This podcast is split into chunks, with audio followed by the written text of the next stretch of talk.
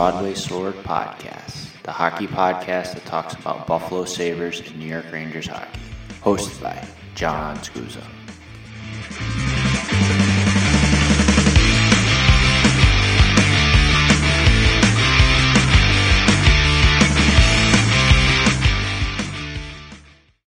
Hello, everybody, and welcome back to another episode of the Broadway Sword Podcast. I'm your host, Jon Scuza, and today we're just going to talk about some current trends and recent news for the Buffalo Sabres and the New York Rangers as we head into the final two weeks of the season.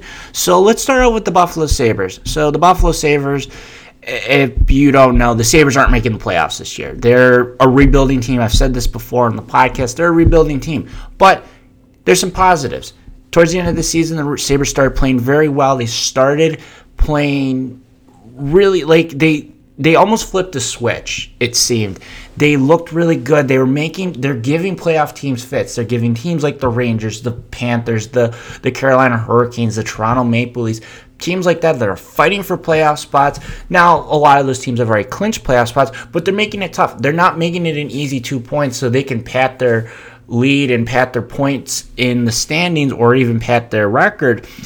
So they're making it hard. The, uh, in a recent example, the Buffalo Sabres on April 12th beat the Toronto Maple Leafs in Toronto 5 2. And actually, to go along with that, probably the best news Sabre fans have been waiting for all year.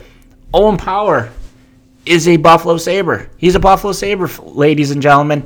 He has officially come to help the Sabres and begin the future for them as their future anchor on the blue line along with Rasmus Dahlin. So it was great news to hear that he's finally a Sabre after Michigan was knocked out in the Frozen Four. And he made his debut for his hometown team, or against his hometown team, the Toronto Maple Leafs. And the Sabres won that game 5 2. Sabres have really owned Toronto all year. I believe Toronto beat them in the very first meeting in the season, and then the last three, three meetings have all been Sabres, and they've just, like I said, they've been giving playoff teams fits. They gave the Rangers a fit. They they took the Rangers to overtime a couple weeks back. They're they're playing well, and there's a lot of promise as we head into the end of the season for them. They are just they they look good, and you see some promise. You see some good things for them. So the Sabres, they have four games left to end the season. They have played the most games in the NHL with 78 games. So their final four games are against the New Jersey Devils away on April 21st, a home game against the Islanders on April 23rd, a, an away game against the Boston Bruins on April 29, uh, 28th, and then the final game and the final home game is against the Chicago Blackhawks on April 29th, which will be Rick Jeanneret's final call as a Sabres broadcaster. The Sabres have done uh, did a very nice ceremony slash RJ night game for Rick Jeanneret as they raised the banner for him as now he is a part of the Sabre Greats because in the 51 years of the Sa- Buffalo Sabres organization, the only two consistents have been him and the Sabres name.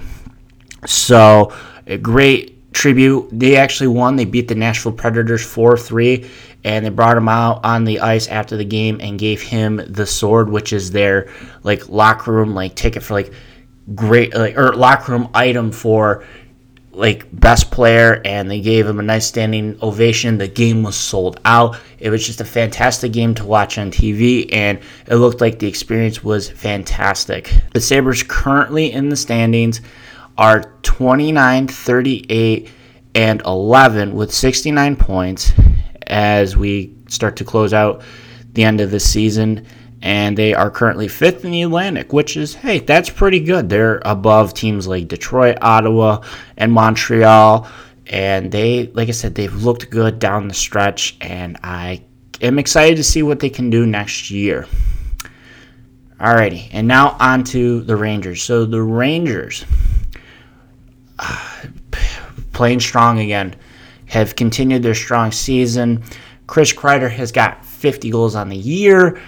Artemi Panarin reached the 90 point mark for the Rangers, and the Rangers they're just they're continuing to play well. They're they're beating they're finally beating those playoff t- or they're beating those teams that are below them that they should be beating They should, you know, they're not playing down to their competition like they were a couple weeks ago, and they're they're they're rolling. They're beating teams like Pittsburgh. They're beating.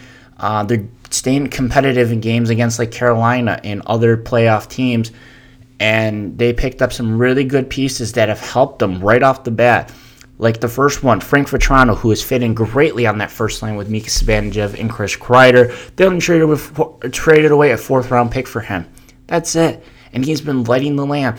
Another great one is um, Andrew Copp. Andrew Copp, they traded, they trade, they had to trade a little bit more away. They traded Morgan Barron, who I actually really liked, and I wish the Rangers had given him a chance.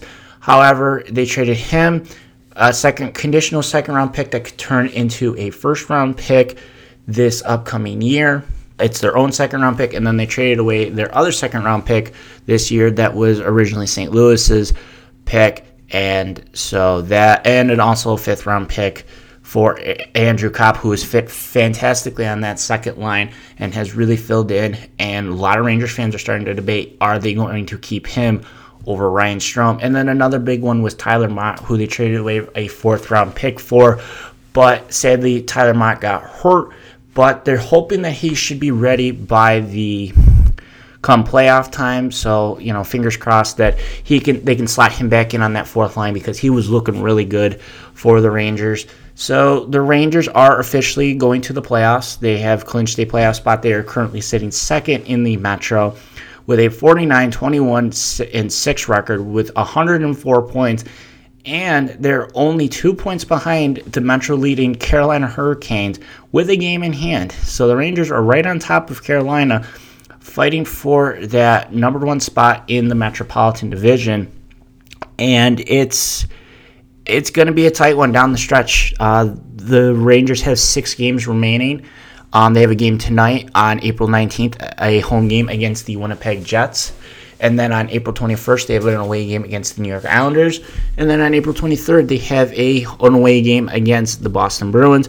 And then in the final week of this of the season, they have three home games. April 26th, big game against Carolina, and that game could basically determine who wins the Metropolitan this season. And then the very next night, Montreal comes in and they play the Canadiens. And then on April 29th, they will play the Washington Capitals to close out the season, another playoff team. So to finish out this season, half of the Rangers games are against playoff teams, and it's gonna it's not gonna be an easy ride for them as they look to try to just pad a better record, build some points, and you know make the gap between them and Pittsburgh, who's currently third in the Metro bigger. So we shall see as they come down the line f- for them. And like I said, that game against Carolina is, it, it, should be circled on every Rangers fan's calendar and any range and the Rangers calendar because this is going to be a big game. Like I said, this is going to determine the winner of the Metropolitan Division. That is it for this episode of the Broadway Sword Podcast. Thank you for listening, and I will see you on the next one.